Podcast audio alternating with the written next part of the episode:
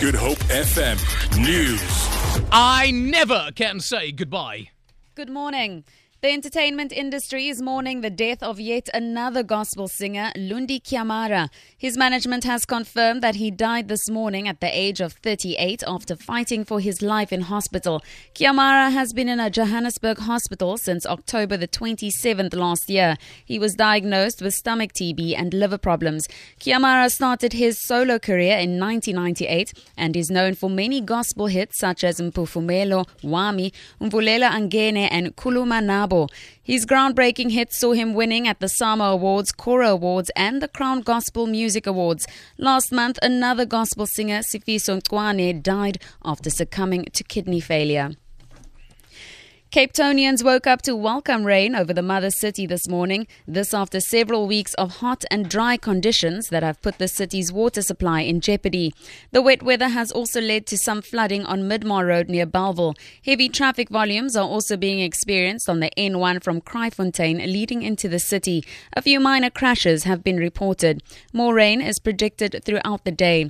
Yesterday, the city announced more stringent water restrictions to level 3B to counter the effects of low rainfall. Under the restrictions, Cape Townians will now only be able to water their gardens with a bucket for an hour a day, twice a week. The use of hose pipes or sprinkler systems are forbidden. Bromwell Street residents in Woodstock who are facing eviction are pinning their hope on next week's High Court case. They are asking the court to rule on whether the city of Cape Town has a constitutional responsibility to assist them to find suitable accommodation. They have refused the city's offer to be relocated to Wolwerivier, a low-cost housing project about 30 kilometers north of the city near Melkbosstrand. Ten families are facing eviction after developers bought the row of houses in 2013. Resident Chanel Commando explains.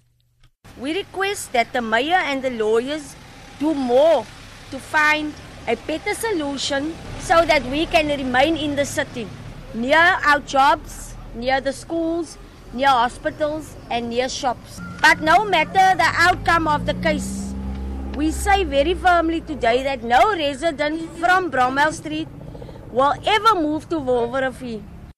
The drunk driving trial of ANC NEC member Tony Yengeni resumes today in the Cape Town Magistrates Court. He was arrested in August 2013 in Greenpoint. Closing arguments were scheduled for December last year, but when Yengeni did not pitch, a warrant for his arrest was issued. The case was postponed for the state to obtain transcripts relating to the police investigation. It's not the first time that Yengeni is facing a charge of drunk driving. He was acquitted in 2007 on a similar charge. In your economic news now, the rand is trading at 13 rand 40 to the dollar, 16 rand 85 to pound sterling, and 14 rand 30 to the euro.